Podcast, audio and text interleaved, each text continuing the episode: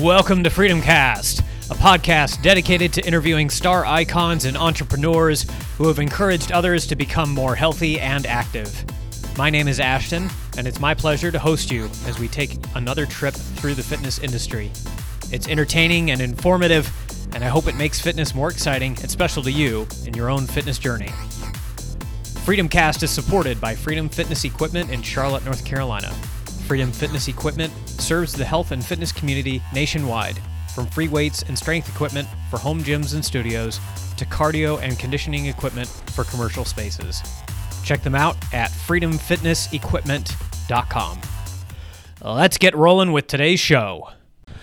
All right, we're here with uh, Rob from Brutal Iron in where? I'm sorry, we're in South Carolina now. Rock it's, Hill. It's in Rock Carolina. Hill. Yes, just Awesome. below Charlotte, about 10, 15 minutes south of Charlotte. Awesome. Mm. Uh, I was just talking with uh, Justin from Strength Empire. He recommended I come and swing by and say hey. Yes, And, thank uh, you, Justin. Yeah. um, this guy's got an awesome gym. We're going to post the uh, gym tour here, just the equipment and everything that uh, he's got. But um, he's got a great setup. And uh, I just wanted to talk to you about the business and how the gym got started, but also your background and uh, the kinds of training and things that you've done and membership and all that stuff. But yeah, Yeah. can you give me a little bit of background just about you and, Okay. and the gym? Yes, so uh, I started the gym in 2011. Actually, it was uh, February 14th. So it was actually like Valentine's Day gift to myself. It just worked out that way. Um, I had uh, my undergrad was in health and phys ed, so I went through the teaching process, got teaching certification, and realized I loved the teaching part. I loved the kids, but I didn't like all the paperwork and all the extra crap. Uh, so it was something where I had actually started personal training before college as like a senior in high school. And so I was always personal training like during college. And I was like, oh, I kind of like that better than I would like teaching. But it, uh, where we grew up was the middle of nowhere in Pennsylvania, so being a personal trainer wasn't like a career for what we knew about it. Yep. So I went, did the teaching certification, decided I wasn't quite sure if that's what I wanted to do. So I decided to do a master's, and I wanted to do a master's in nutrition. So I had been learning more about food on my own and training clients. So I wanted to learn kind of the more science of it so I could do a better job with myself and with clients. So I actually was looking at different places, and my mom uh, gave me a 500 mile radius as a rule. I couldn't move further from home than 500 miles. So I had uh, college in Florida that offered like a graduate assistantship, and then Winthrop University here in Rock Hill. And from our driveway at home in Pennsylvania to the to my apartment, I ended up getting was 500.1 miles. so right on the dot. So I got I, so I got away with the point one. Uh, so I moved down and I started grad school. And throughout grad school, the program for the Masters in Nutrition really sets you up to kind of work in a hospital or work in like um, like public schools. It was more so like nutrition for like health Interesting. and there was actually zero classes about nutrition for aesthetics, like how you would eat to change the way you look. And then there was only one class, one three credit class, in the entire process about uh, sports or like performance nutrition. Yes, so I was very bummed because that's actually I I wanted to know about the health stuff because I don't want to kill people, Right. but I was really excited to learn more about aesthetic nutrition and uh, performance nutrition. But it really wasn't part of the program. So I went through and I got to the point where you would then go to your internship to do registered dietitian, and I actually had two of my professors as clients at the time because I knew a lot about aesthetic nutrition and performance, but they knew as much as you know they could know about health because they were teachers. They knew everything about health, but they didn't know how to look a certain way based on how they ate. Oh, so I started working with them, and they had advised me actually to go to not do the registered dietitian program because it would then allow me to give kind of freedom of giving advice in the sense to where the way they presented to me was if I became a registered dietitian, if I gave advice that was counter to like the government recommendations, uh, I would have potential being risk to be sued. So it was interesting in the sense, and plus it was like a nine month internship that you'd had to pay for all the credits yourself. And I was like, oh my gosh, it's gonna be so expensive. I can't work the whole time because it was a 40 hour week plus, and then you actually weren't allowed to work. So there's a whole bunch of logistics behind it. And I was like, you know what? I'll just, I'll open my own gym.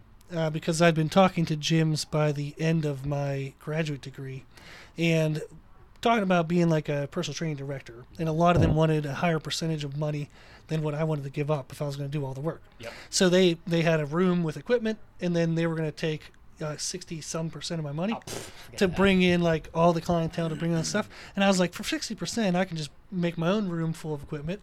So I decided to open my own gym. Nice. so I graduated in two th- December of 2010, Mhm.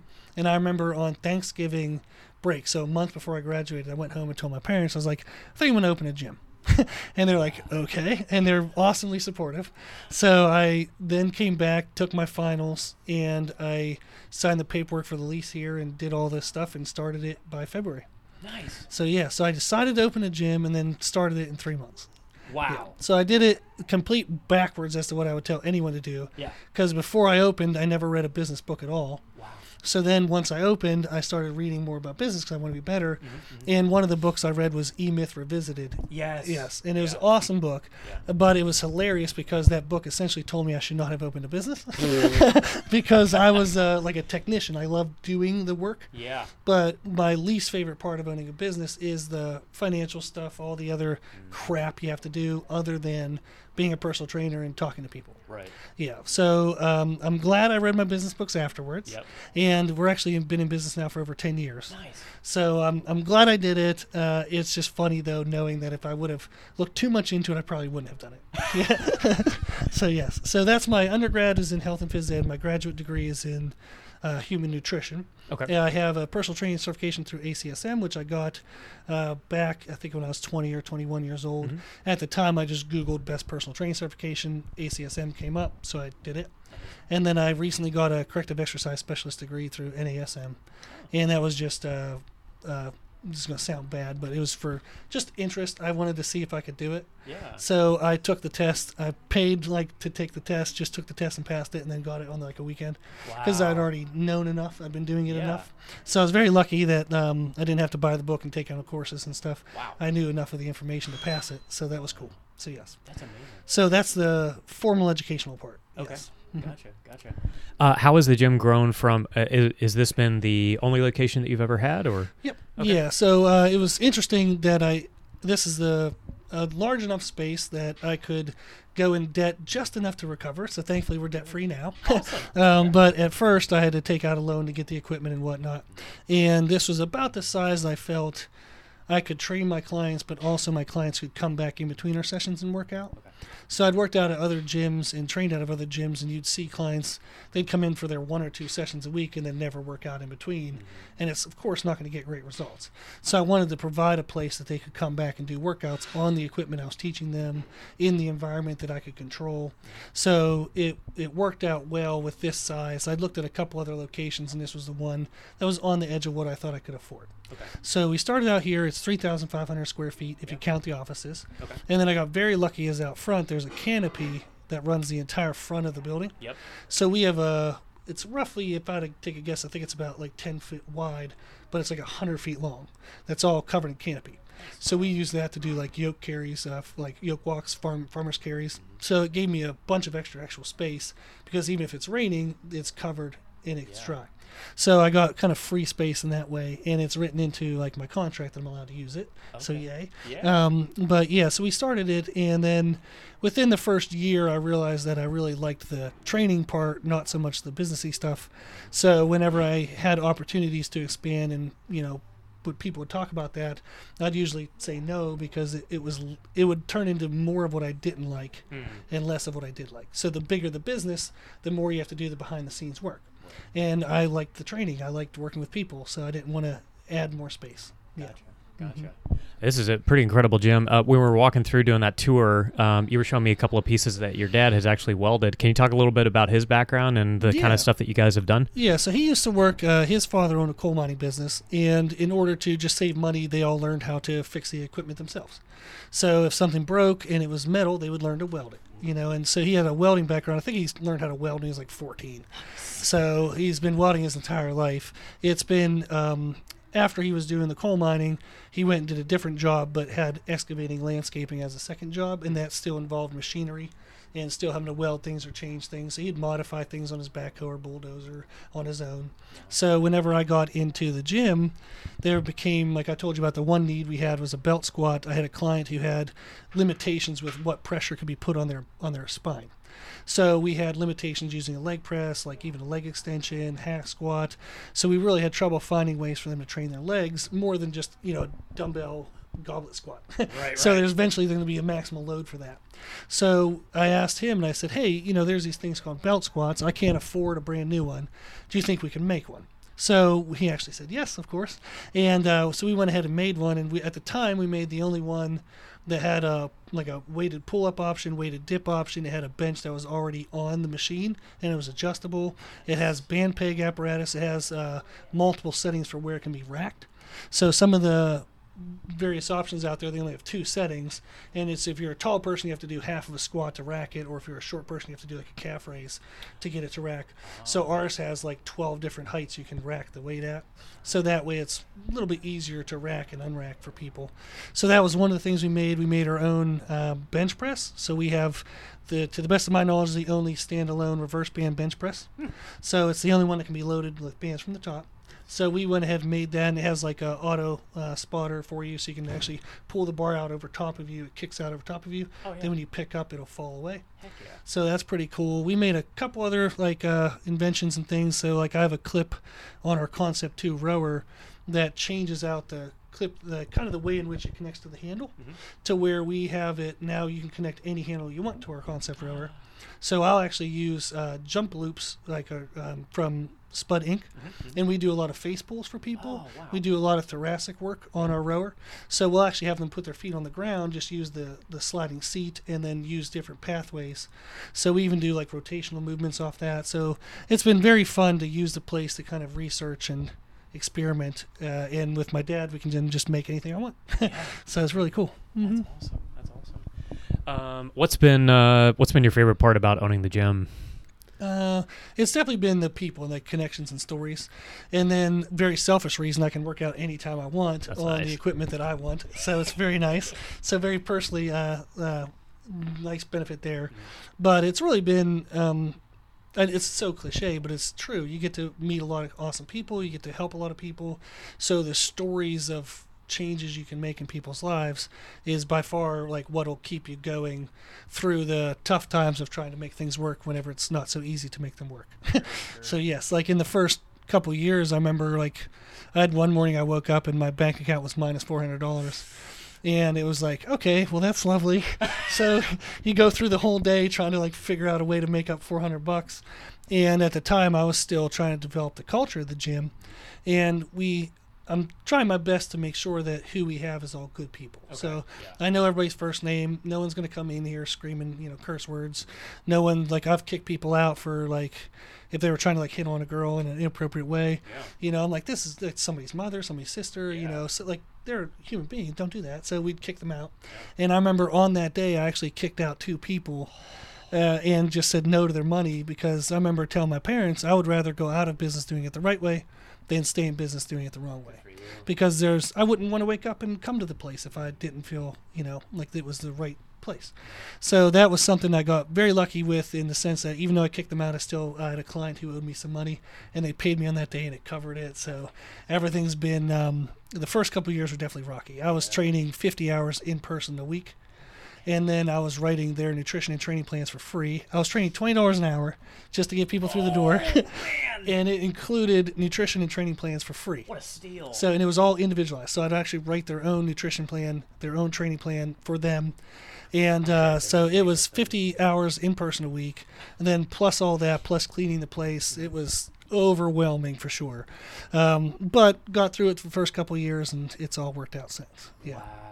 What's the clientele like now? So is the gym geared towards uh, powerlifting or strongman or just general weightlifting or anything like that? Uh, it's funny in a sense that I when I first opened it, I was like, well, I'll buy a little bit of everything, and then I'll see who comes. Yeah. So I bought a couple. Like we have a strongman stuff. So we have a full stone set that my parents and I made from stone molds ourselves. Oh, wow. We built the platforms ourselves and everything.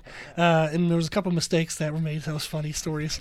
so we have a bunch of strongman stuff, enough that people would be able to compete in. Yeah. We have all the specialty powerlifting stuff that you would need, and we have plenty enough for bodybuilding. Um, so my thought was, whoever comes, I'll buy more. Well, of course, everybody came in equal amounts, and I just had to continue Oh, to buy no. everything.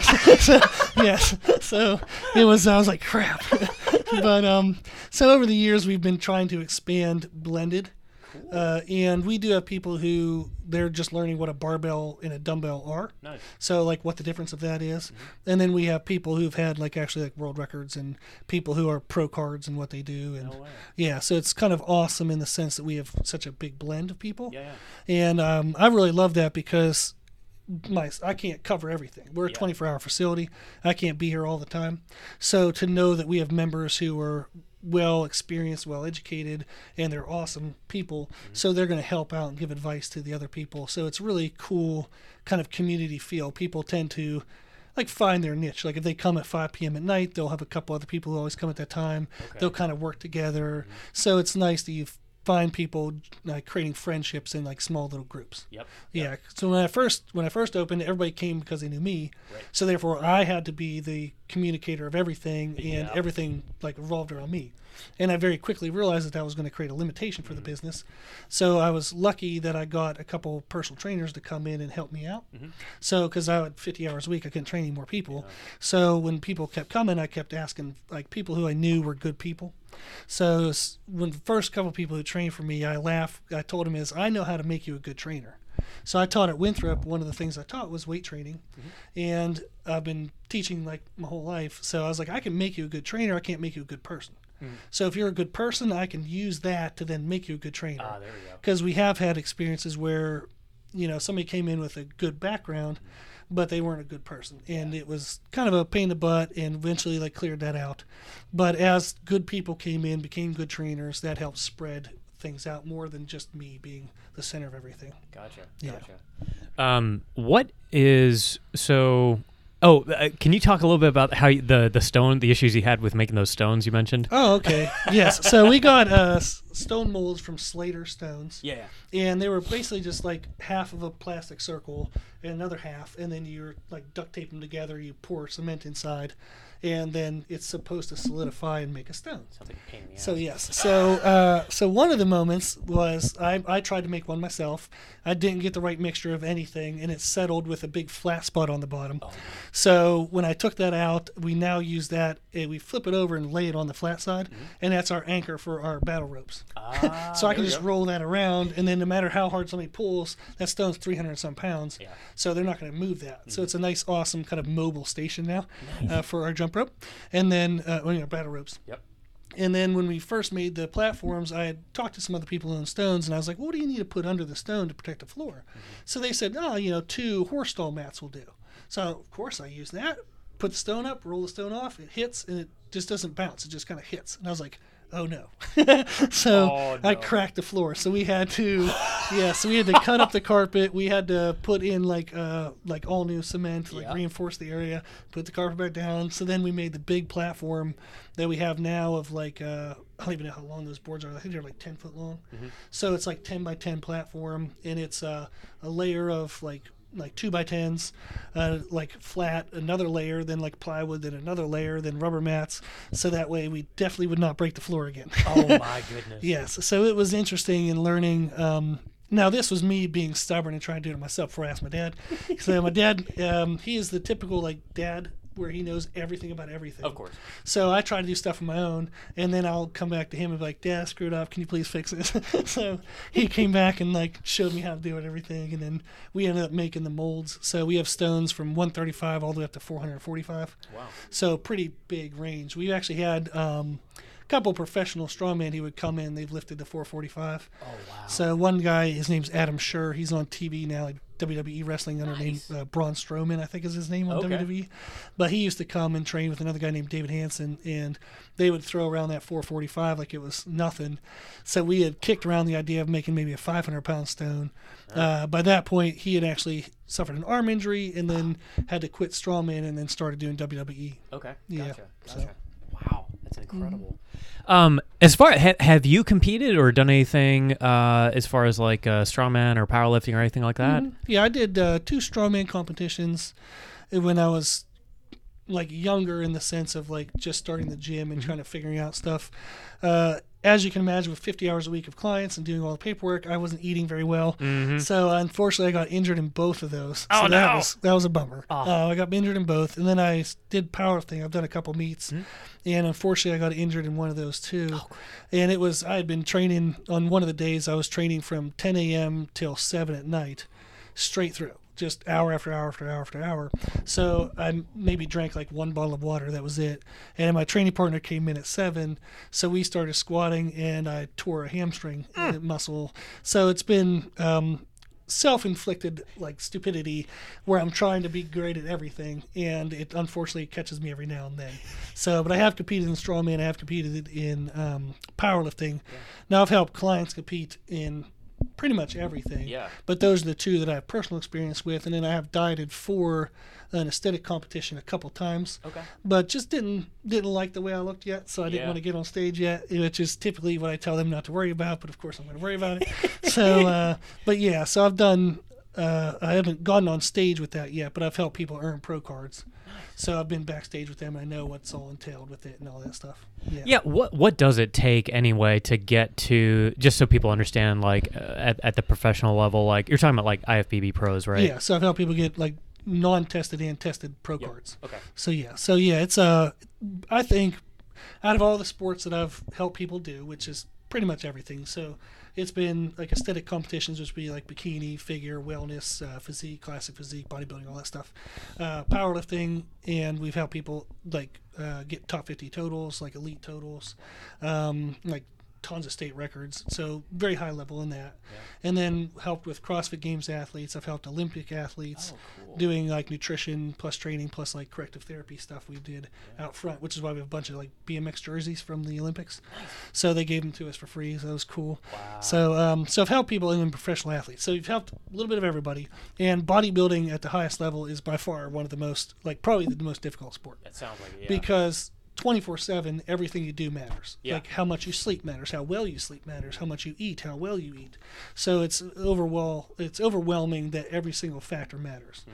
so that's the toughest one and with that i mean literally everything you eat all day can factor into whether you're going to be your best or not yeah. if somebody's just starting, they don't need the top end of what it takes, like for somebody to be a pro.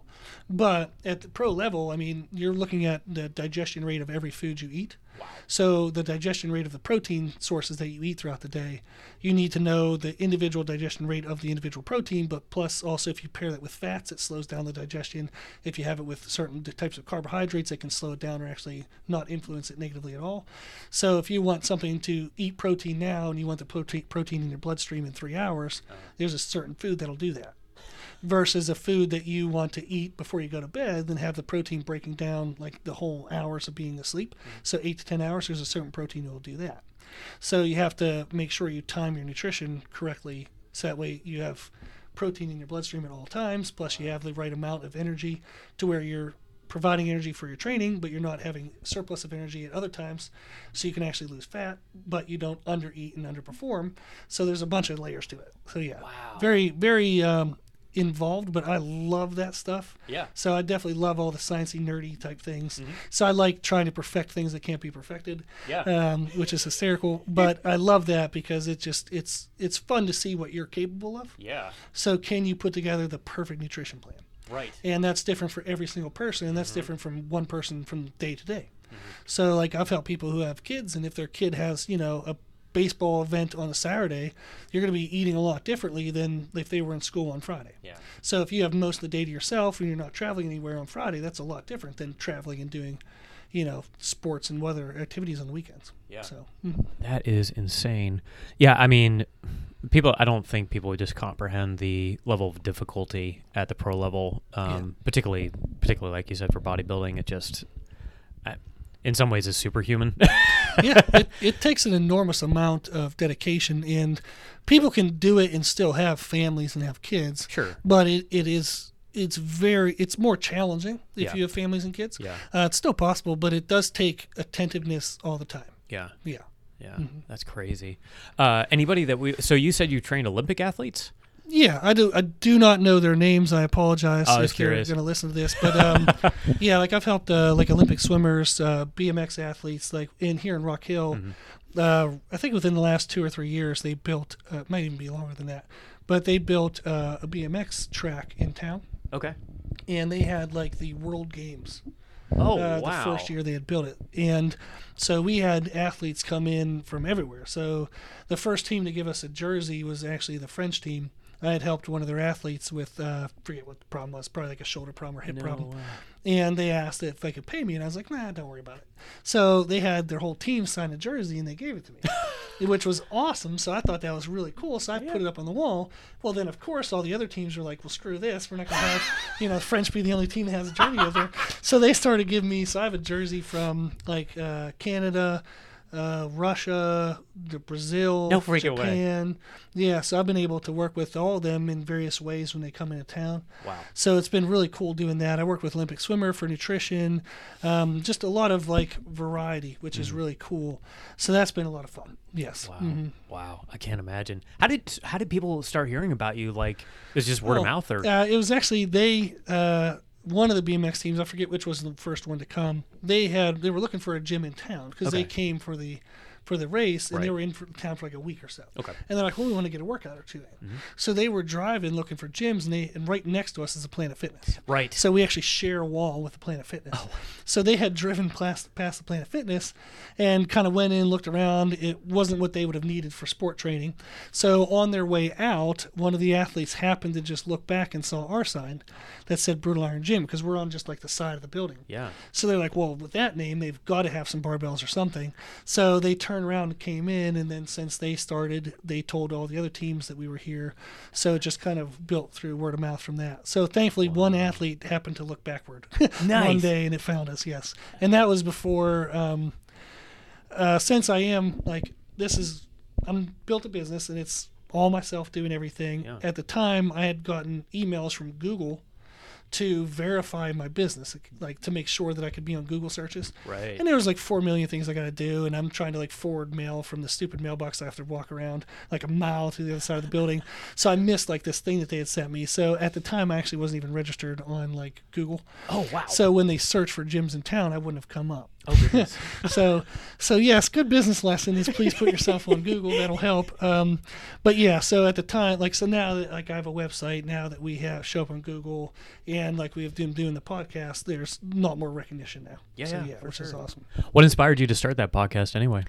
uh, i was actually invited to be on another podcast on Ah. um, i think it was bacon bibles and barbells or Okay. some, some combination of that Yeah. and um, they had talked to jen thompson who's Yes. probably the best female powerlifter of all time. Um, so she lives in Denver, North Carolina, and we've hosted. Uh, there's the Iron Sisters, and they do uh, kind of like a weekend powerlifting seminar for females. And it, it, at the time, it was her, um, Kimberly Walford, Bonica uh, Law or Bonica Brown. I'm not sure which her last name is now.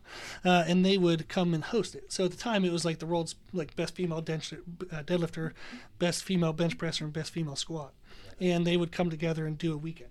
So uh, through one of the athletes I was working at, um, they Jennifer had known through that athlete that we existed, so they asked if they could do a seminar here, and I said absolutely as long as my mom can join. so because my mom does uh, powerlifting now, so so we didn't take any fee or anything. They just got to come and do their whole camp and everything as long as my mom got to do it. Um, so through them. Uh, Jennifer was on that podcast, and then she mentioned me. So then they came and kind of talked to me. I thought doing a podcast was really fun, and at the time, uh, I don't know if it's TMI. I was going through a little bit of like a de- kind of depressive time, so I was really overwhelmed, stressed, really uh, just rough, rough time. So for me, the idea of a podcast was it's something that I could give information to the world, and it would increase my self perception of value. So it'd make me feel better about myself. Yeah. So I, I was like, you know what, I, I could do that. Like I love teaching, I love talking, so I'll do that. So I went ahead and kind of signed up on Podbean, and I did the first one, and then I started looking into like, okay, well, what helps a podcast grow? So one of the biggest things was frequency. So I just started. I was like, I'll just do a podcast every day, and it's now been 1,016 days, and I've done a podcast like every day. So, yeah. So it started from being on somebody else's podcast, enjoying that experience, and going from there. Uh, have you had? Is it just you, or do you have a guest on your podcast Yeah, every it's so just often? me. Okay. Yeah, I um, uh, I'm an introvert by nature, which Yeah. will sound weird because I haven't shut up the whole time.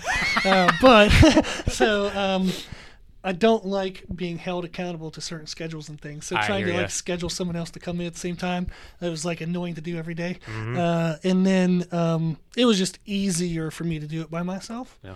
And I've had a couple people on it, which I've really enjoyed. So we've had a member, Nate, Nate Questel, Mm-hmm. and him and I did a couple together, and I love that, like bantering back and forth. But it was hard trying to get the right schedule and stuff. Yeah. Um, my mom has actually been on it a Oh, couple cool. times, yeah, and then um, my wife has actually joined me on a couple as well. So it's it's mostly me, but I do like having other people involved uh, when it fits the subject matter and it feels like easy to schedule. Right. That Yeah. makes total sense. Mhm. Um, yeah, Gen Tom. Oh, were you at the uh, USAPL competition? I don't remember if I saw you or not in uh, North Carolina and Charlotte that they had. I think it was last weekend. Or do you go to any of Mm, those? I haven't been to any recently since the pandemic. I used to go to a lot with athletes, um, and then with the pandemic, it was just like you know can't go because not allowed. Yeah. And then uh, right now, my wife is working from home, Mm-hmm. so I like trying to be with her as much as possible and share that time. We recently just got married, Cool. actually uh, New Year's Eve in 2020. Congrats. So 2020 was awful for everyone, but we wanted to end on a good note. Mm-hmm. Uh, so we ended up getting married on New Year's Eve, and we've been enjoying kind of the newlywed time together. Mm-hmm. Yeah. So I've been um, helping my athletes like virtual coaching. So Okay. they'll send me videos or we'll text all day if they have a competition. But I haven't gone to any uh, recently. Gotcha. Uh, any meets or competitions people should know about that are, um, how do I say it? Like uh, not highly publicized, but uh, really popular, either in the North or South Carolina areas that happen like on a yearly basis. Ooh, yeah. Um, I know like USAPL has uh, bat- Battle of the Border, Battle on the Border. Okay. which is typically they'll have two in this local area a, Okay. year, a year. And those are almost always full immediately, but they're really fun because you got a lot of people, and you tend to have like the better athletes show up for it and stuff. Nice. So you have a mix of like people who are new, but plus some people showing off and doing some cool lifts. Sweet. So uh, I know USPA has a lot locally. Um, there, I don't know about any that are like uh, like specific ones that re- reoccur, but I know that they do. So like I've had a couple clients go to like one they'll do in Hickory in like August. I don't know what the name of it is, but it'll be like every year in Hickory in August. You know, so there's definitely some consistency in those. Um, as for like bodybuilding shows. I tend not to follow the organizations very well, so I'm I'm very much uh, the ath like the athlete and I will talk about doing a competition. Yeah. So I'll be like, okay, well, when do you when do you think you'll be able to dedicate the prep time for it? And they'll tell me these months, and then we say, okay, so it looks like around say October, November will be good. So we'll just look for whatever their sport is. We'll look at the organizations that are local. We'll find the event, and then we'll do it. Okay. So yeah, so um, typically then like when I have people who do like uh, national level competitions, then of course whenever that is, we have to do it. Yeah, and um, so I've flown out to Vegas a couple times and helped some athletes out there with that, so that was fun. So it's been like I've gone down to Miami for a couple, so it's been fun to kind of uh, travel around like pre-pandemic for all the bigger ones. I just haven't gotten back into the swing of doing that uh, recently. Yeah. Uh, I want to transition just a little bit and talk Yeah. about gym equipment because I, I like that topic. Um, is there uh, are there pieces in here that you're particularly proud of? I know the obviously the the belt squat that you got you and your dad made is Mhm. is pretty awesome, but uh, are like specialty bars or pieces of equipment that you've accumulated over the years that you're like that's pretty freaking sweet. yes. Uh, Sorinex is easily my favorite. So they are local to us. They're only like 50 minutes down the road. Yeah. So when I first opened in 2011, they are who I got my like brand new equipment from. So I got uh, squat racks and some barbells. Like they sent me some extra barbells and extra stuff as well. So they were amazing to me. Uh, which at the time when I was talking to um, the owner and like the kind of second in charge, I'd met with them in person, and at the time, I think they were making like twenty four million dollars a year. So it was like for me to make an order of like eighty thousand dollars equipment was like pennies to them, but they treated me amazingly, which was really meant a lot. So I really appreciate their stuff because even ten years later, it's like brand new. Other than a couple like chip, you know, marks of paint, the stuff works great. So I love their stuff. Um, now we do have like some old school Nebula pieces, which is always Yeah. good. So we have a Nebula hack squat, Nebula leg press. We have their chest supported uh, row. Uh, which is awesome because the handles move like in and out and they rotate, so it's so the foot plate moves up and down. So there's a lot of um, kind of ways to make the equipment fit the person better. Yeah. So we have people that come in here and they'll train. They're five foot tall, but we also have people who are six six. Mm-hmm. So trying to get equipment that can cover both ends is very challenging. So we've been able to take the equipment and modify some. So some of the pieces, like we have a old Pro Maxima like power squat, we had to cut like a cross base off of it, so my five foot clients could go low enough. So we had to cut that apart and then make that modified. Uh, we put band like band uh, capabilities on our hack squat leg press, which didn't exist when we bought them. We even did a reverse band brace for our leg press, so you can do reverse band working, which helps kind of um, progress people uh, to a heavier level, uh, heavier weight load faster. Yeah. So, and then also uh, with the banding capabilities, like some of the sport athletes, they would like to do explosive one-legged presses, Yeah. almost like a jump press. So it's been awesome using that. So uh, Sorinex is my favorite. Uh, old school Nebula. We have uh, some Strive pieces that I really like. So Strive has like the different three places you can load weight. Uh, it's oh now it's called. Oh, I just blanked on what the name of the company is now called. Like I know um, Prime Fitness has like those. Yes. Maybe that's what they've updated to. Okay. Is they've like the underload, overload. So there's three different places to put weights Oh, basically. Yeah, and what I love about that is we have a old school leg extension, and the best part is, is the seat is actually angled backward, so your hip and your knee joint are kind of at the same height. So if you sit in a leg extension where your hip and your knee, like if you're sitting like this and you go to extend weight, it automatically puts a lot of pressure on your knee. Yes. If your hip is lower and you're elevated a little bit, your knee's elevated, it, it lessens the pressure on the knee. So it was a much friendlier version. And then since you can change where the emphasis is, you can change it to where as soon as they start, when their knee's most expanded or most stretched, most vulnerable, you can start with the lowest weight load. Then as they would extend their their leg, it would actually feel heavier and heavier and heavier. So as they get to a safer joint position, you can actually have the weight load increasing. So that way they're not limited to the weakest part of the range of motion. They can actually overload the strongest part and then underload the weakest part. So we have a bicep curl that does the same thing, so which is awesome because when you're extended, you're most at risk uh, for injury. It's also a great position to create muscle damage, but uh, dangerous for injury. But as you curl up, you can actually have it set up to where it gets heavier as you get to a, closer to a contraction. So as you feel stronger, the weight actually feels heavier. So you can match what's called your strength curve, which is basically why people add bands to like squats and deadlifts and stuff. Is you're trying to have the weight feel maximally challenging at all parts of the range of motion. So those strive pieces were awesome for being able to do that. Yeah, and then we have um, couple other just kind of odds and ends. Like we recently got a Nautilus glute drive, which I really like for like like basically hip thrusts, but without having to load a barbell up and put it back on your pad and all that stuff. So we made um, actually a, a handle for getting up out of that machine. so um, what was funny was when we got it, I'd used one up in New Jersey and really loved the feel of it and it has like a belt around your waist that so it's really easy setup much easier than a barbell and stuff. And we do like some of our aesthetic clients like glutes you can never not train glutes. Glu- everybody wants glutes. Uh, and guys should definitely be training their glutes. So it was a very quick and easy way for us to uh, use that machine to do hip thrusts while supersetting other things. Whereas when you do like a barbell setup it's kind of time to get down on there you have to funnel around things. So with that though we found with our older population they had a hard time just doing a sit-up to get up out of the machine so we put a bar on there so they can actually pull themselves up. So a lot of the equipment we've I love the basics of it, and then we just kind of add a couple little things to it. Yeah.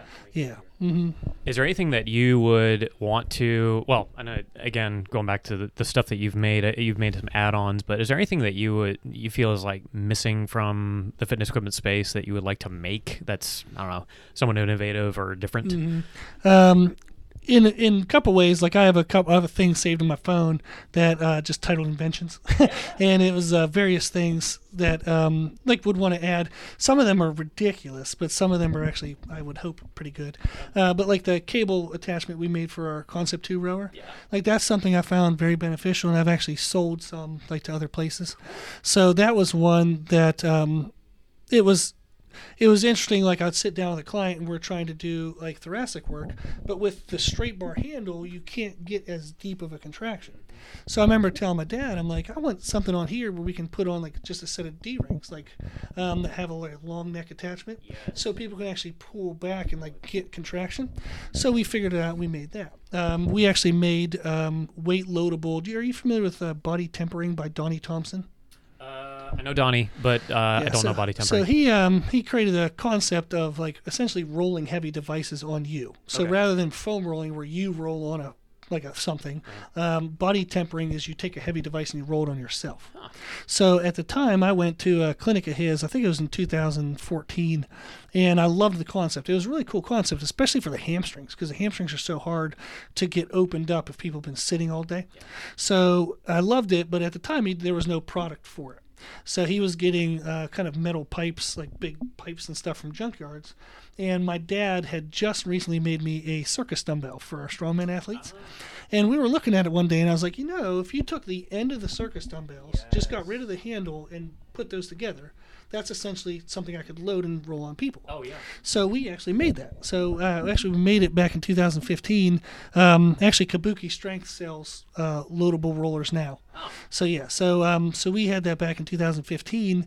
We made that, and we made various sizes. So we have one that fits like 10 pound plates, and then we made smaller ones for like arms and forearms and stuff that we made machined plates ourselves. So it was really cool. So we've we've definitely been I've been lucky to kind of be on the edge like with the industry in certain ways. So I've um, a company right now I'm talking with, but we have an agreement not to share uh, information. So yes, so there's a company I'm talking with now. Uh, we share ideas and kind of uh, are collaborating towards things. So it's a very exciting opportunity, very cool things. Yeah, just can't talk about it yet. So yeah. Well, and, and and you having trained like actually pro athletes would know better about those kinds of movements and the things that are needed from an equipment standpoint than most other people would. Even maybe even an equipment manufacturer doesn't have the background. Yeah, so. it's, it's it's interesting. I think you may have known this too. Is like like since you deal with equipment, is very rarely does any one company make every piece good. yes. So I don't know what happens. Like they'll mm-hmm. have an awesome like leg extension, but their hamstring curl is crap. Or Yes. they'll have a like a pull down machine that feels awful, and I'm like, who sat on this and who used this? Like, why did mm-hmm. this? So it's interesting that I do feel like companies need more opinions, and because especially with training variety of people, you train Yeah. people five foot tall to six foot six. You train people who are 16. I have people compete at 16 years old, mm-hmm.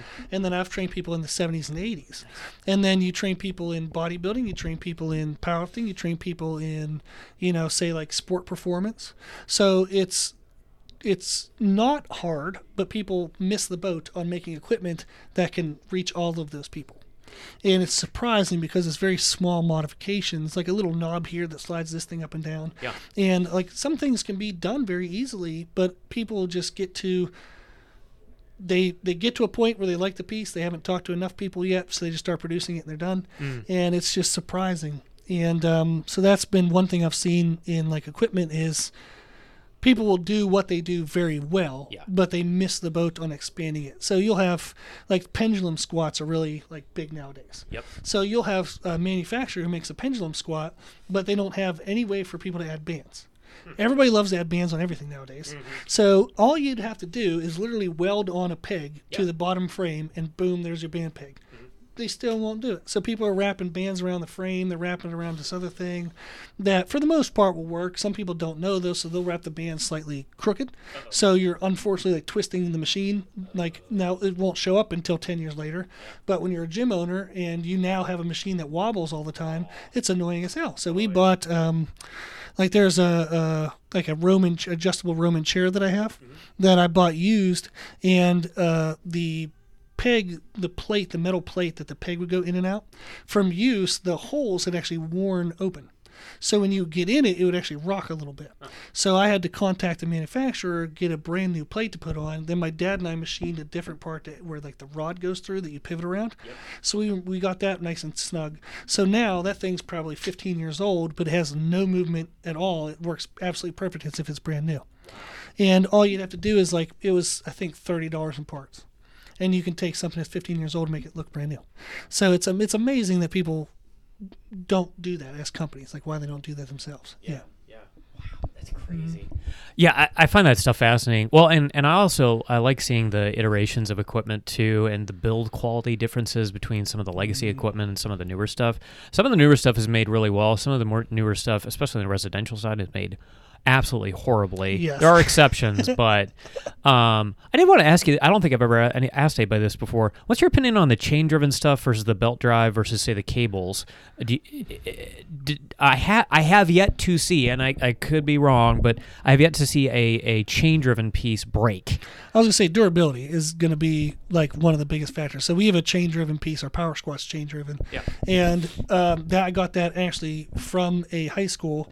And high school kids were not would not be kind to any piece of equipment whatsoever, of course. And they're going to load the thing up to a thousand pounds. So we got that from them. And other than having to replace a pad, that thing has taken be- our beating, us beating it up for 10 years, plus whatever the athletes did before that.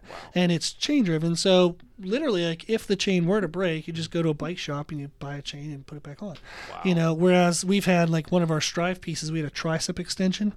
Um, someone in the gym didn't know exactly how to use it correctly. They did, but they weren't. So, they were using it uh, to stand in front of it to do like mimic like dips. And they had it loaded up way heavier, I think like 500 pounds because the leverages was set up to where it was in the lifter's favor. Ah. So they just kept adding plates till it felt heavy. So it was like 500 pounds on a, on a, a belt, like that was like um, uh, essentially like those like rubber, Rubber belt composite. things. Yeah. So what happened was is it actually slid out from the thing that was pinching the end. It was so heavy it pulled out. So um, that member is no longer a member because they knew they were doing something wrong. Um, so we had to fix that, but you'll see that where in a chain, the chain may have held up fine or it might have snapped, but much easier to fix. Yeah. Where with that, we had to get a whole new belt. I had to like Yeah. go through and like remake the piece because it bent piece of metal. So like durability, chain driven is definitely going to last longer. And like cables are actually pretty easy, but the depending on where the cable's coated or not. So we have a um, cable tower from Sorinex, and it has two pulleys. And it's set up to where, like, if you use one pulley, it's half the weight. If you use both pulleys, it's full weight. Okay. And for it to be able to do that, they have to use a lot of uh, li- little pulley things. so Oh, you have two different cables, but it's like I think it's like eight eight little pulley wheels on it.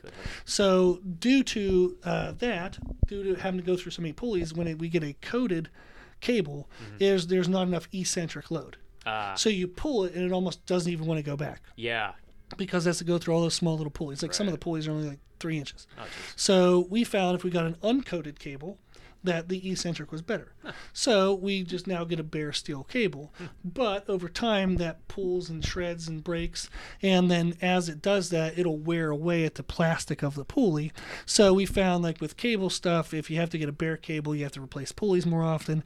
So there is more durability issues with things other than the chain driven. Chain driven seems to just work forever. Yeah. So yeah. I, I, lo- I love that, and that that seems to be consistent with the, the stuff that I've gotten. So that's that's I, I was just curious from a general Yeah. owner's perspective what the differences were. Um, from uh, uh, so you've oh uh, what I wanted to ask is since you're pretty into the nutrition side of things, um, are there any um, high level tips that you can give for beginners who are just starting out with resistance training? I like to ask people who've got that kind of background um, that you would get that most people miss on when they're just starting. Uh, the funny answer is is most people miss on exactly what they should do, and they look for all the small details. Ah. So people will worry about like, so whether they're having brown rice versus white rice, but they won't know their calorie content. They won't have a clue how much protein they're eating. And so, in regards to like what's most impactful in regard in terms of results, whether it's fat loss, whether it's sport performance, whether it's building muscle. Most impactful is going to be calories because it determines kind of the direction of your weight change. Yeah. So if I eat ice cream all day, but I, I eat less calories than I need, I will lose weight. Sure. I might not feel good all day and the weight's going to look like crap, but I will lose weight. Whereas if I eat healthy food, organic everything, but I overeat my calories, I will get fat. I will gain body fat, even if it's all healthy food. So calories is it's not like calories matters and nothing else does. It's just calorie matters more. So calories is the first thing I would have people kind of track in a way. So we have some people that'll use like a fitness tracking app like MyFitnessPal or something like that, or, or they'll do a volume control where we'll say, okay, anytime you have meat, you know, have three to three to five ounces. I'm just making up numbers. And if they're super hungry at that meal, they would have five. If they are not that hungry, they only have three, but they have to eat the meal. So you give them like ranges of food. So for carbohydrates, you can have any carbohydrate as long as you have a cup to a cup and a half. So whether it's mashed potatoes, whether it's sweet potato, whether it's rice, if they do a cup to a cup and a half, that's a volume control. So in a sense, you're controlling their portions, which in then turn controls their calories. So it depends on if somebody's brand new. Any degree of control is better than what they are probably doing. So you're just trying to get them in a ballpark of calories. And if you get that streamlined to at least some consistency, say right now, one day they're eating 1,000, next day they're eating 5,000, the following day they're eating 3,000, you're just trying to normalize that to a smaller window. Within that, while doing that, you then teach them protein and what the importance of protein is, the benefits of it, and then how much protein they need. And there are various ranges for various people, but in general, is 0.6 to 1 gram per pound of body weight is pretty good protein intake. Okay. So if I weigh 150 pounds, I should well let's do math a little easier for me. so if, if if the person weighs 200 pounds, they would eat 60% of that, which would be what is that? 120 pounds. Yeah. I mean 120 grams. So they eat 120 grams up to 200 grams of protein a day. Okay. Now, for some people, they're not paying attention at all, so they might only be at 60. Yeah. I'm not going to tell them all of a sudden to go to 120. It's that's going to be miserable. So you just try to walk them up to it. But usually, if they're 0.6 to 1 gram, that's plenty good enough.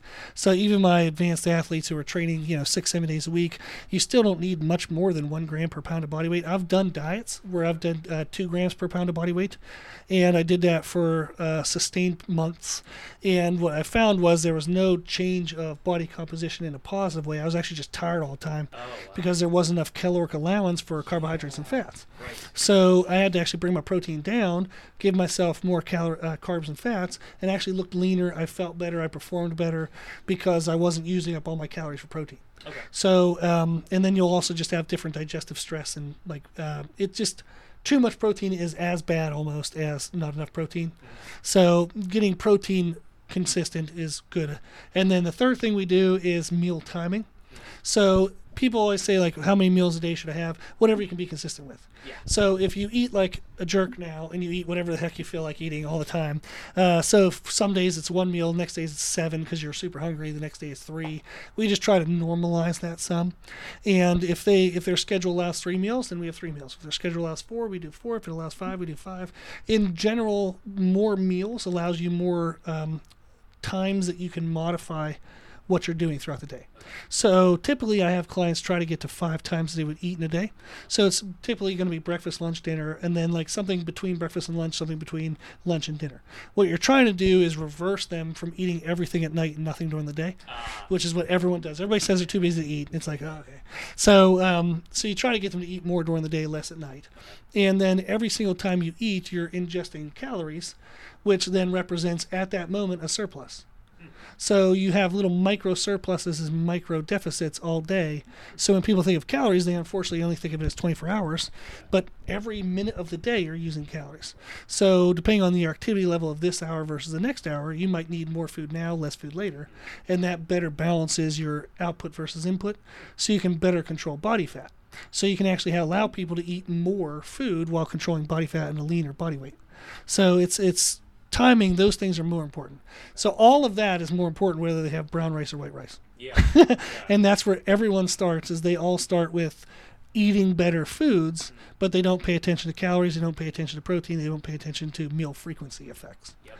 Yeah. So those are definitely the first places. So on our daily podcast, uh, every time I talk about nutrition, literally probably every four podcasts is a nutrition one.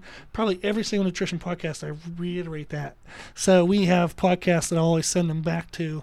So like podcast 153 is how many calories do I need? Podcast 33 is how much protein do I need? So we have podcasts that I just reference them back to all the time. But those are by far the three most impactful components, uh, which would be calories, protein content, and meal frequency. If you can get those things right, the what of what you eat matters very little. It actually more so just individual preference and digestive ease throughout the day. So if I did have ice cream all day, I'm going to have big highs and lows of energy. Okay. So you're gonna have ener- like energy now because the ice cream digests now, but then in an hour and a half you're gonna be like, holy crap, I'm really hungry. So what you eat kind of determines how you feel, okay. whereas the calories, the protein, and the meal frequency actually determines the way you look, the way you perform. So the bigger concepts. Mhm. Uh, and it's probably well, and depending on if you're training, you want the faster digesting calories and that Yeah, kind like of thing. sometimes sugar is actually the best thing you can eat because Yeah. you want to have like. If I've just got off work and I haven't eaten in four or five hours and I'm Mhm. about to go to the gym, drinking some Gatorade is a great idea. Yeah. because it's going to give you energy right now that you can use in your workout. Right. But I have people tell me all the time, is, oh, I can't have sugar, it's going to make me fat. And I'm like, no, it won't. Mhm. Too much sugar makes you fat, sure. Sure. Too much of anything makes you fat. Of course. Yeah. Yeah. Hmm Yeah. I, I, it's a lot simpler than people want to make it, and uh, also, I mean, somewhat more complicated too if you're going advanced. I'm sure with well, and uh, like you said, with bodybuilding, it's totally it's a totally different game depending on the hour of the day. yes, you're, you're playing the same game of modifying calories, protein, meal timing, and Yeah. what you eat, like the macronutrient quality. Yep. Uh, but now more things matter. yeah. So, yeah, like I've helped people lose weight eating at McDonald's every day. Nice. So there was one example. I remember a guy. He had um, he had two kids that had special needs, Mhm. and he was a single parent, Mm. and it was just overwhelming for him. Mhm. So he'd get up in the morning. He would try to do like I think 30 minutes of a rower Mhm. at home, and then once the kids were awake, he had to kind of take care of them. He had somebody help watch them as he would drive to work. He would then eat through. He would work through his lunch hour, and then he would eat on the way back home. So then, by the time he was home, he could give his kids all of his attention. Oh, So it was easier for him to eat fast food on the way to work, eat fast food at work, eat fast food on the way home. wow. And he's like, I don't know, I don't have time to cook and prep because I'm just really busy. Yeah. So I told him, I said, hey, you know, that's fine. Here's the McDonald's menu. Let's figure out what we can eat on this that gets you healthier. He lost 30 pounds, like reduced his blood pressure, got super healthy, and he was still able to eat fast food. So can a bodybuilder do that? Yeah. No. but can somebody who's just wanting to get better health? Yes. That's amazing. I, I just did an article for um, uh, uh, some news source online about that, and that was one of the first things I mentioned. Is you can you can have McDonald's, you can do you can eat what you want, but you've got to be honest about tracking what you're putting in your body, Absolutely. and that's what most people miss. Is like you're saying, if it's if it's about calories in, calories out, meal timing, and that kind of thing. Um, you can predict, but you have to know what's going in first. yes. you know, Yeah. like a cup is a cup and uh, but most people are doing two three and four cups hmm um, but they don't they're, because they're not putting on a scale or anything it's yeah, Yeah. they have no idea what they're consuming. Yeah, it's very easy, um, and we're all this way, myself included. But we all like to lie to ourselves. Like Yeah. we like to make ourselves out better than we are. oh, yeah. Uh, just human nature. Yeah. So, you know, if you ask somebody, like I always, one of the funny things is when you do a nutrition consultation with somebody, and you'll say, "Well, what like how what what's your normal foods?" They'll tell you something that looks like a, somebody like pre-contest diet for a bodybuilder, and I'm like, I know you're not eating this, like. But in in their mind, they don't want to be judged. They're afraid that I'm gonna like say negative things to them, and I understand like that part of the interaction of it.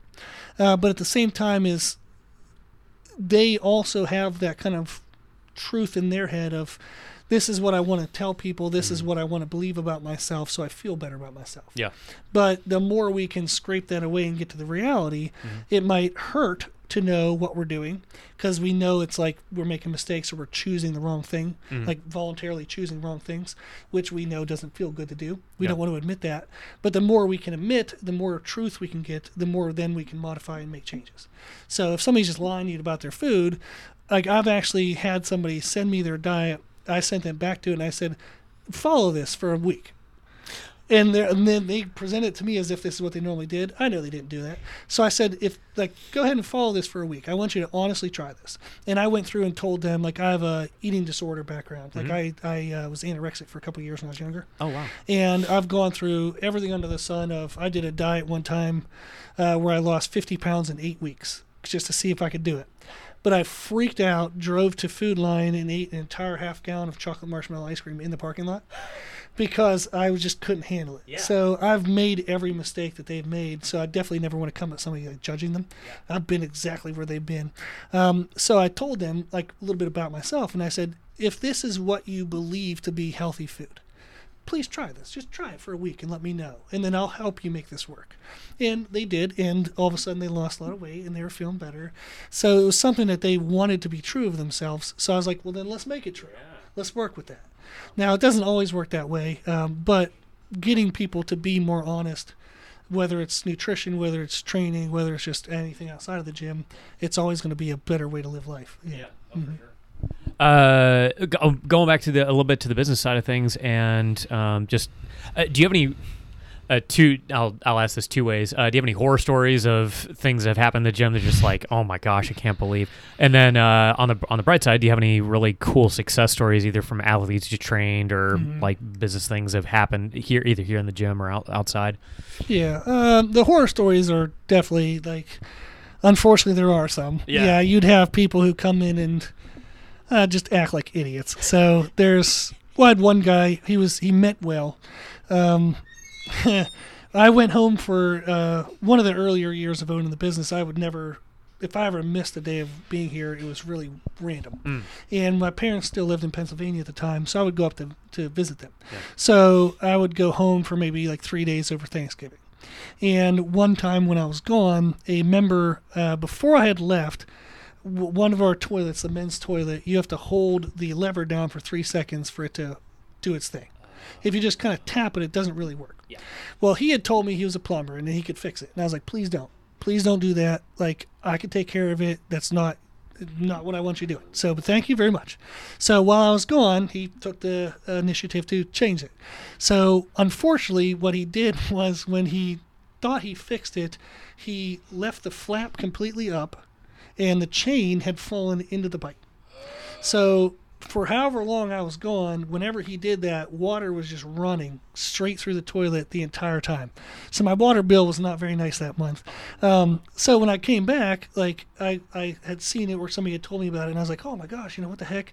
So I looked on our cameras. We have a camera system because it's 24 hour gym, and I saw that he had gone in there and fixed it. So I asked him when he came back in. I said, hey, you know, I I was pretty clear I didn't want you doing that. So I really don't appreciate you doing that. So unfortunately, we're going to have to cancel your membership. Well, he told me to go bleep myself, and it was not very fun. He asked me to go out in the parking lot and fight him and stuff, and it was just interesting. So we've had times like that. So um, we had another guy I had to kick out, and on his way out, he flipped over the trash can that's outside, and unfortunately, he forgot his keys in the gym. So he got out to his truck, realized he forgot his keys, had to walk back in, and I was standing by the door. So I opened the door, I handed him keys, and then he just like nobody said anything. But then as he walked past the trash can, he tried to pick it back up, got embarrassed, and then left. So he had uh, so it's been quite a few things that have happened that way. Um, but the good stuff is definitely what makes you keep coming. Oh yeah. Yeah, and mm, like my favorite stories are the stories where people have been in pain or they thought a level of fitness was beyond their capacity. And when you get them coming in here, you can get them get rid of pain. So we had one guy, um, he hurt his back doing wakeboarding when he was in his 20s. And um, I forget exactly what he did to his back, but a doctor at the time, I think he was in his late 20s, and the doctor told him that exercise was not good. It would hurt his back and he shouldn't exercise.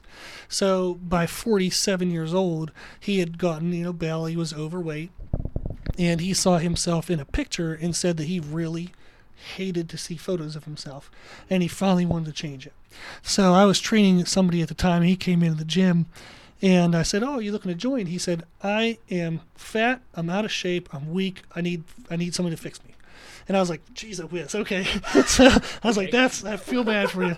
So we started working. Um, he has, he got, got to a point where he had no back pain and he deadlifted 500 pounds on his 50th, uh, 50, 50 years old. No way. Yeah. So, and it's like those are the stories that matter the most is when you can see somebody who feels trapped in life.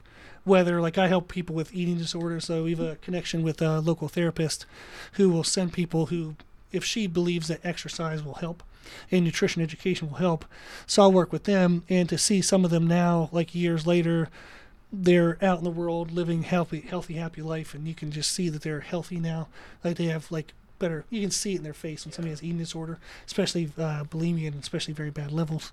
So just seeing that is like by far the the best things. So those are the ones that kind of um, make me the most motivated. Yeah. hmm Yeah, I mean, uh, I can imagine for and and you said you've been so you've been so you've been training people for how long was it again? So, so 18 years old, 18 I years was old. I've been paid to train people. Okay. So I trained people before that, but not for money, so I don't count it. Yeah. yeah. So at 18 was uh, I used to travel with a set of power blocks oh yeah. uh, in the back seat in the back of the trunk of my car. So I'd have like a mat and power blocks, and I would drive to people's houses and No train them.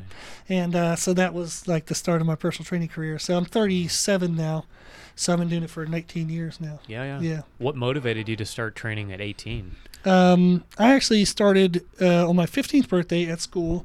I was um, kind of like short, chubby, Mhm. and I was play fighting with a friend. Ah. And we were just kind of like picking on each other. And he made the comment of, "At least I'm not fat." Oh. And I was like, "Well, dang! Like, hmm, I didn't like that. I didn't like that. That was true." I was like, "Oh, I didn't. I didn't really." If you had asked me if I was overweight, Mhm. I probably would have said yes. But I never had somebody like throw it back at me. Yeah. So I got mad at myself because I didn't like that I had allowed something to be true of me that I wouldn't have wanted somebody to say. So it wasn't his fault for saying it, it was my fault for being it. Mm-hmm. So I was like, well, this is, no, I hate this. I'm not letting this go. So it was my 15th birthday. And on that day, I decided to do 250 push ups and 250 sit ups every day. And I thought that that would help. Now, at the time, I knew nothing. So I thought push ups was going to build my chest. I didn't know you needed food. I just thought the act of exercising built a muscle. But somehow, at the same time, I thought crunches would help me lose fat on my belly without thinking that that would build my abs. So I have no clue what the hell I was thinking. This is uh, just one of those things when you're like younger teenager, you don't have a clue what you don't know. Um, so I thought push-ups would build my chest. I thought sit-ups would lose my belly. But at the time, I couldn't even do 20 push-ups in a row. Like it, it hurt me to try to get 15 to 16, and I set the goal of 250 every day. So from my 15th birthday to my 16th birthday, I only missed 10 days. So yes, I was actually did it, and I would stay up till three in the morning, four in the morning if I had to, and get up back at seven and go to school. And I was able to do it every day except for ten. Seven of those I was on a Boy Scout trip, so I was in Boy Scouts and Eagle Scout, and oh. I was on a hiking trip, and I was too embarrassed to do it in front of my friends. Hmm. So I missed seven days like because of that. So getting closer to my 16th birthday, my parents knew that I was like interested in fitness, and I talked about wanting to get a weight set. So we lived in the middle of nowhere, so there was really no gyms around. Like you'd have to drive like 40 minutes to get to a gym. So they agreed to let me use half of our garage. We have a two-car garage, so I would park my car outside, and uh, which was miserable in the winter in Pennsylvania, but it worked. So I put a carpet, got a weight set, and the weight set at the time was a bench that would do like slight decline, flat, and incline. It had a leg extension, leg curl on the end of it. Yep, yep. And then the uprights, you could use the backside to do squats off of. Cool. And then they had attachment you could do dips. Yep. So I had, I was, and plus it was 300 pounds of plates in a barbell. So I think it was like $600 in total. So it was my birthday, Christmas, Easter, next birthday, next Christmas gift. so it was awesome. My parents did that for me. So I started lifting, and uh, at the time, I could get uh, muscle and fitness. I think it was like it was muscle and fitness magazines. Then muscular development magazines came out. So when my mom would go to Walmart to do uh, shopping, we used to have a daycare in our home. So I would go with my mom, then we would do shopping, and it would be like quite a quite a, quite a trip because she would have to buy a lot for the daycare kids as well.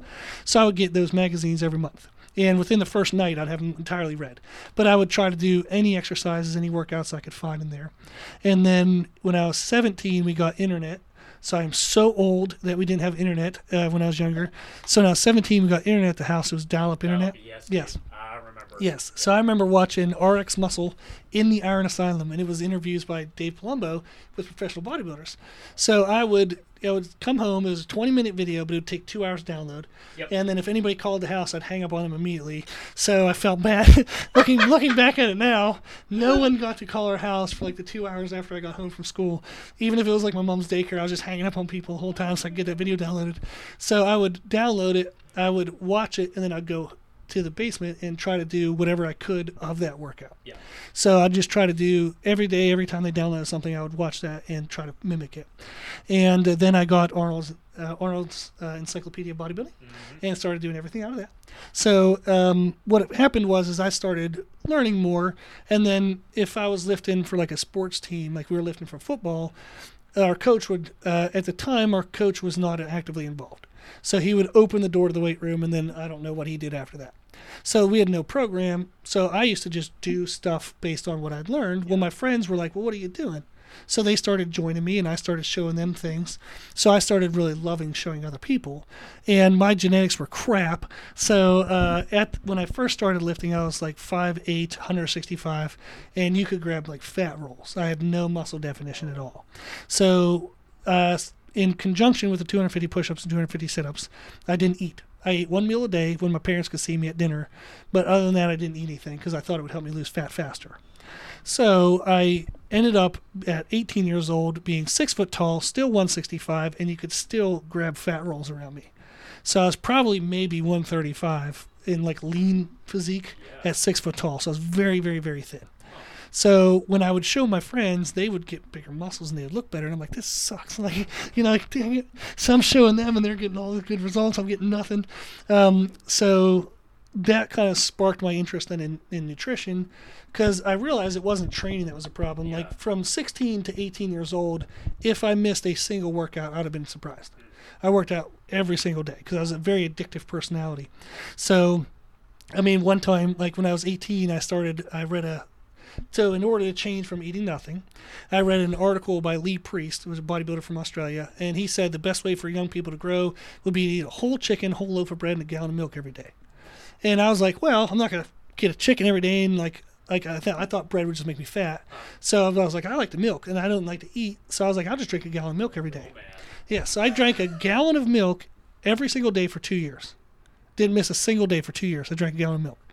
Unfortunately, there's a lot of sugar in milk, so I got fat. so, so I went from 165 fat to like to like 190 fatter. So that was a bummer, and it took a long time to take that off.